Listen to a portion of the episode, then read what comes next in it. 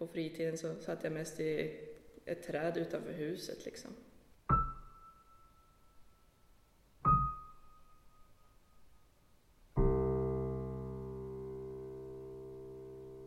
Jag kunde möjligtvis vara med och leka om jag betalade.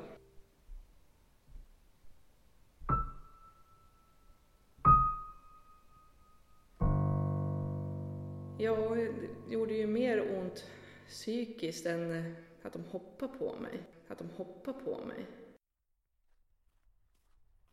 Varje år går över 60 000 barn till skolan med en klump i magen och med tårar som bränner bakom ögonlocken. Och i samma stund som de öppnar dörren till skolbyggnaden börjar helvetet. En kort promenad från skåpet till klassrummet kan framkalla stark ångest. På den korta promenaden är de här barnen lovligt byte för kränkningar, slag och hånskratt. Jag är på väg för att möta Maria. Hon är 34 år och uppväxt i Östersund. Sedan några år tillbaka bor hon i Stockholm. Under hela sin skoltid blev hon systematiskt mobbad. Det började redan på kyrkans barntimmar när hon var fyra år. Maria är en siffra i Skolverkets statistik. Det som är unikt är hennes berättelse. Det finns idag 60 000 vittnesmål från mobbade barn i olika åldrar. Deras berättelser är alla olika och egentligen förtjänar alla att berättas. Men det går inte. Siffrorna i statistiken är för höga. Men här är i alla fall Marias berättelse. En berättelse om ett träd på en bakgård och om en ny kille i klassen. Trädet och den nya killen i klassen räddade kanske Marias liv. Maria Bredin, 34 år, ursprungligen ifrån Östersund. Har bott i Stockholm i snart fyra år. Jobbar som eh, resurs och elevassistent på en Montessori-skola. Första minnet, ja, vad kan jag ha varit? Typ tre år, något sånt där. Men det är typ när katten ramlade ut genom fönstret. jag gick, eh, när jag skulle fylla fyra så började jag något som heter kyrkis. Det är väl någon slags förskola antar jag, men lite mer så daglig verksamhet kanske. Jag hade ju ingen att leka med, oftast helt ensam. Om de inte slängde en madrass över mig och hoppade på den. De tyckte kanske att jag var annorlunda. Att de kanske inte gillade det. Kanske var ett lätt offer. Jag vet inte. Kände du dig själv annorlunda? Inte vad jag kan minnas just i den åldern. Det kom några år senare att jag kanske inte riktigt var som alla andra liksom. Men vilken människa är egentligen den andra lik?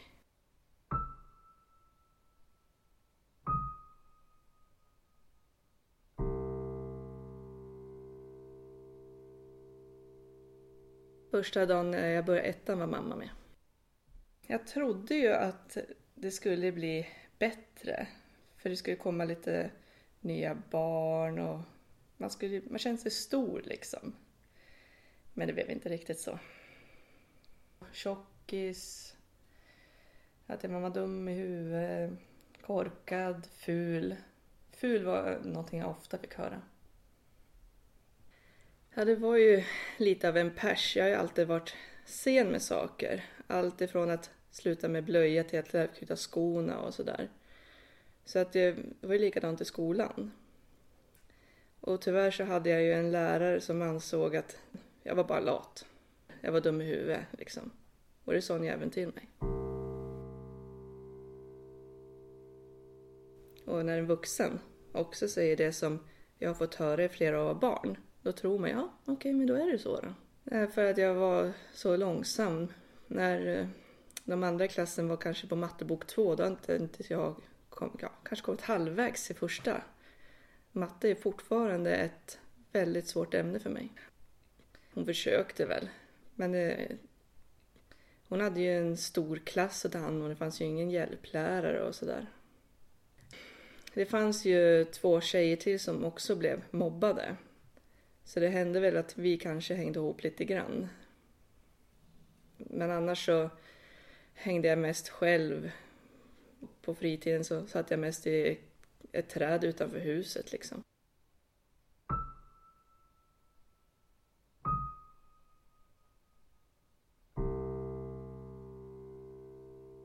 När Maria berättar om trädet, om granen som blev hennes bästa vän har jag svårt att hålla tårarna borta. Ja, den var ju som min bästa vän. Den var tyst och lyssnade, gjorde mig ju inget illa. Men det fanns ett speciellt ställe i det trädet som var, var två grenar precis bredvid varandra så man kunde liksom sätta sig över dem så det blev som en pall på något vis. Satt man där och lutade sig bakåt, tittade upp mot himlen och bara låtsas man var någon annanstans för ett tag. Vad berättade du för trädet? Allt som hade hänt under dagen. Det var lite, den var lite som en psykolog. Skillnaden var väl att den inte kom med några goda råd då. Men den lyssnade. Mina föräldrar ville jag inte direkt prata med för man kände sig ju som misslyckad. Man vill, trodde att föräldrarna skulle skämmas över en och sådär. Vilket jag vet nu att de inte skulle ha gjort. Men som barn så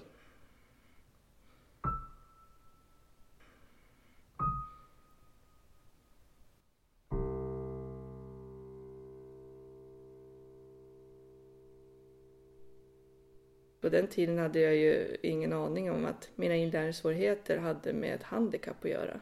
Det fick jag inte reda på förrän jag var vuxen liksom. Vad var det för handikapp? ADD. Och där ingår ju bland annat inlärningssvårigheter och koncentrationssvårigheter. Och klasserna är ju, ja vi var ju närmare 31 stycken när vi kom upp i sexan. Så ljudnivån då och kunna koncentrera sig, det var ju lönlöst. Vad har du för minne av dina klasskamrater? Den som, det finns en kille som jag har väldigt bra minne av. Han började min klass i sexan. Jag förväntade mig ju att han skulle vara precis som mina andra klasskamrater. För under åren hade vi fått några nya och de hade ju hakat på de andra. Troligen för att de var rädda för att inte, de inte bli mobbade själva liksom. Så att jag var ju beredd på att få en dörr slängd i ansiktet av även honom eller något sånt där. Men han behandlade alla lika. Och han var även ganska smart så han hjälpte även mig. När han var klar före alla andra så gick han runt i klassrummet och hjälpte. Jag blev nog lika förvånad varje gång. Kunde liksom inte förstå varför han snäll mot mig. Kanske därför han också blev min första kärlek. Men vad, vad, vad kunde, hur kunde en vanlig dag i skolan se ut innan han kom?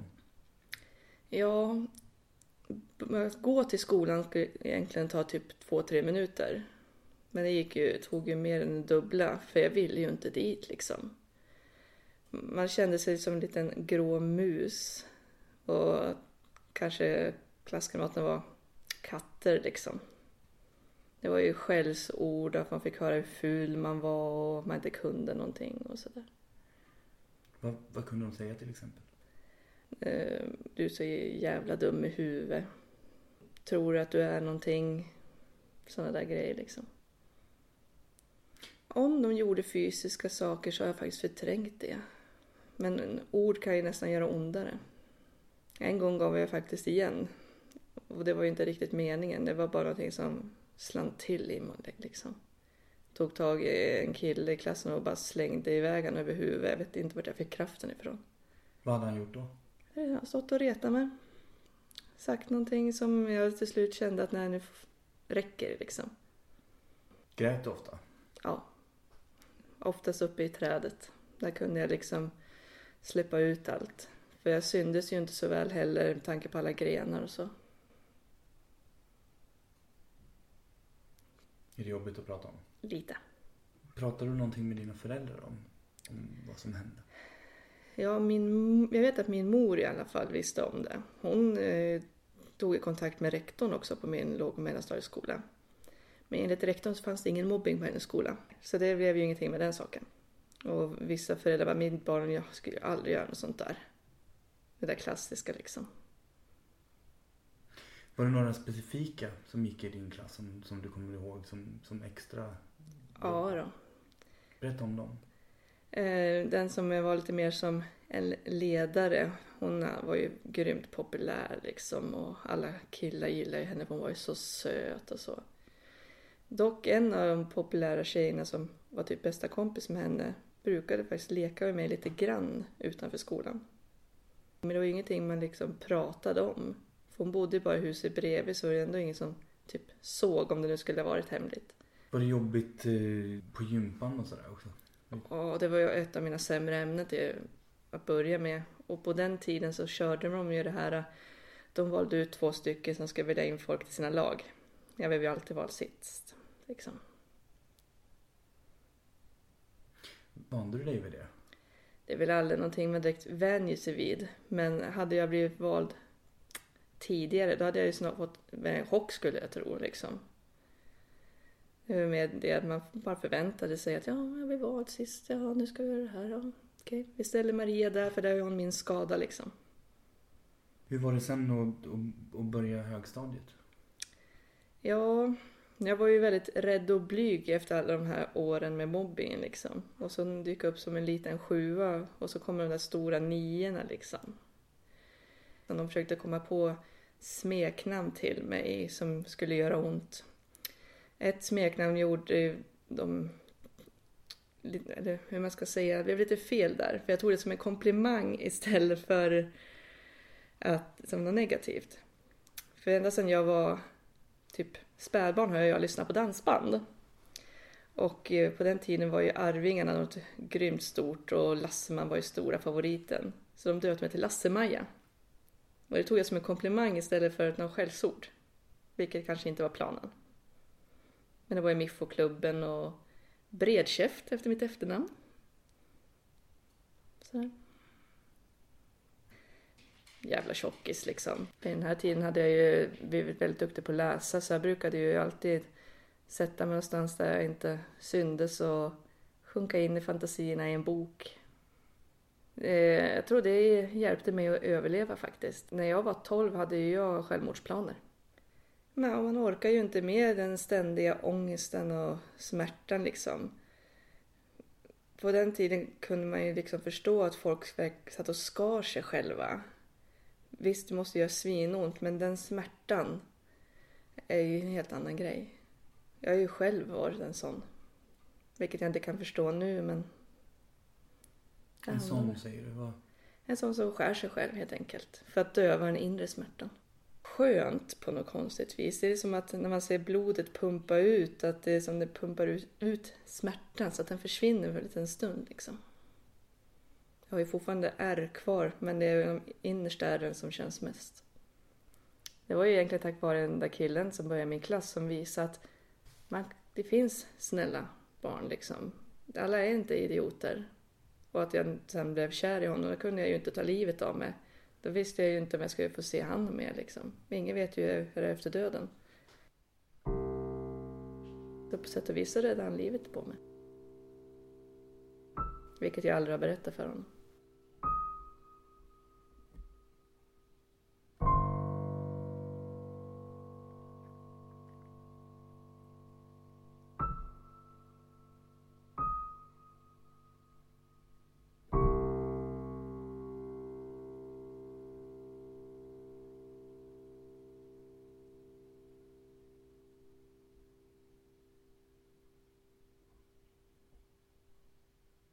Ja, eh, gymnasiet. Ja, första ring var bra. Min mamma har ju berättat att jag kom hem en dag från skolan och frågade henne varför är de snälla mot mig? Då hade hon börjat gråta. Sen så började man andra ring och då hade man ju valt inriktning. Jag tror då att jag fick hela den linjens bitchar i min klass. Så var man tillbaka på det där snåret liksom. Grejer som att de inte berättade om vi hade någon läxa. Om det hade kommit något viktigt brev i vårt fack. Eh, uppgifter som skulle göras kunde på något vis de har glömt att berätta för mig. Lite utfrysning och sådär. Tror du att de förstår vad de har gjort? Nej. Möjligtvis förstod de väl på den tiden men eh, för dem var säkert skolan och åh, alla hade det så bra och allt sånt där. Vi har ju varit en återförening med klassen. Och jag funderade först på att inte ens gå på den. Men jag tänkte, nej, de ska inte få köra bort mig riktigt. Jag gick på den då. Då var ju alla så, åh vad kul att se dig och allt bra. Man bara, okej, okay. varför var det inte så här i skolan? Det kändes så falskt. Vad tror du att det gör med en människa att ty- växa upp så som du har gjort? Det förstör ju en. Att gå runt och känna som att man är i ett helvete liksom istället för att ha en trygg och härlig barndom och växa upp till en säker människa. Istället blir man en osäker människa som är lite rädd för att göra fel. Liksom. Och gör man ett litet fel som bara är mänskligt så förstår man själv upp det i tankarna. Barn förstår ju inte riktigt. Utan det är ju en vuxnas eh, ansvar att lära dem vad som är rätt och fel.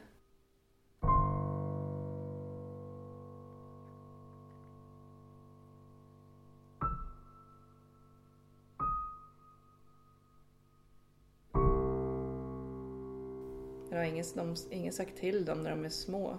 Varför ska de då sluta liksom? Ja, 95 procent av de föräldrarna anser ju att det, deras barn är oskyldigt. Ditt barn är inte perfekt. Inget barn är perfekt. Liksom se deras eh, svagheter och problem och gör någonting åt det. För innerst inne tror jag ju inte de som mobbar mår så bra heller. Kan du förlåta? Skulle de säga förlåt så skulle det ändå, ja det skulle hjälpa på något vis. Även om det inte kan ta tillbaka då alla år jag har förlorat så skulle det ändå, ja ett förlåt kan göra mycket.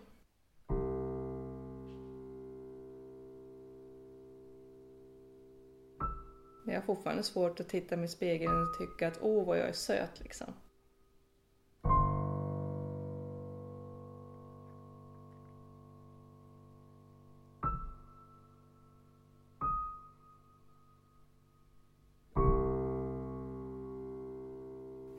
Jag ibland kan tänka, okej okay, jag kanske inte är så jätteful. Men det sitter kvar i bakhuvudet.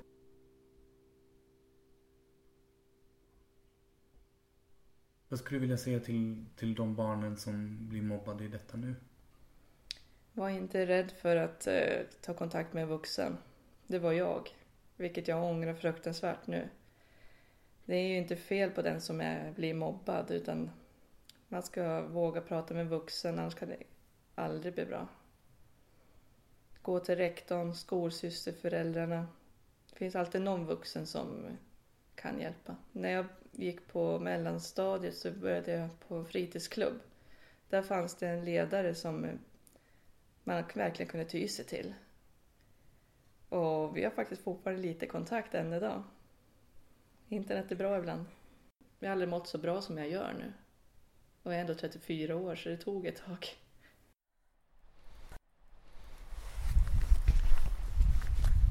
Men i Stockholm känner du dig fri? Ja, jag, jag har aldrig mått så bra som jag gör nu sen jag flyttade ner och fick påbörja mitt nya liv som man kan säga. Ditt nya liv säger du, vad, vad, innebär, vad innebär det? Verkligen göra det jag vill göra. Jag jobbar med barn, kan eh, mycket med barn som har särskilda behov och få vara med och hjälpa dem. Om du kollar på trädet som står där framme så påminner det väldigt mycket om det trädet jag en gång satt i. Det trädet som, som står här? Granar kommer alltid ha en speciell plats i mitt hjärta för just på grund av att det var just en sån som jag brukade klättra i och sitta i. Men trädet i sig betyder väldigt mycket för mig. Kanske på grund av att det som hände när jag var barn. Vad känner du när du tittar på, på det här trädet? Det är ju ett träd som finns någon helt annanstans än i, i, på din bakgård hemma i Östersund. Ja, men ändå. Det är liksom, visst, det ser inte exakt likadant ut men påminner ändå om det. Det väcker ju ändå minnen till liv. Lite ja, positiva minnen om man ska tänka så eftersom trädet i sig var något positivt för mig. Att den, om man nu ska säga så, den fanns där för mig. Den hade väl inte direkt något val då men... Granen? Ja. men, ja men den fanns där och lyssnade och klankade inte ner på mig och den fann, den, jag visste ju vart den var, den flyttades ju aldrig därifrån. behövde jag den så var det bara att gå dit. Du har lyssnat på Stockholms berättelser. Min bästa vän var ett träd. Jag heter Mikael Mårtensson.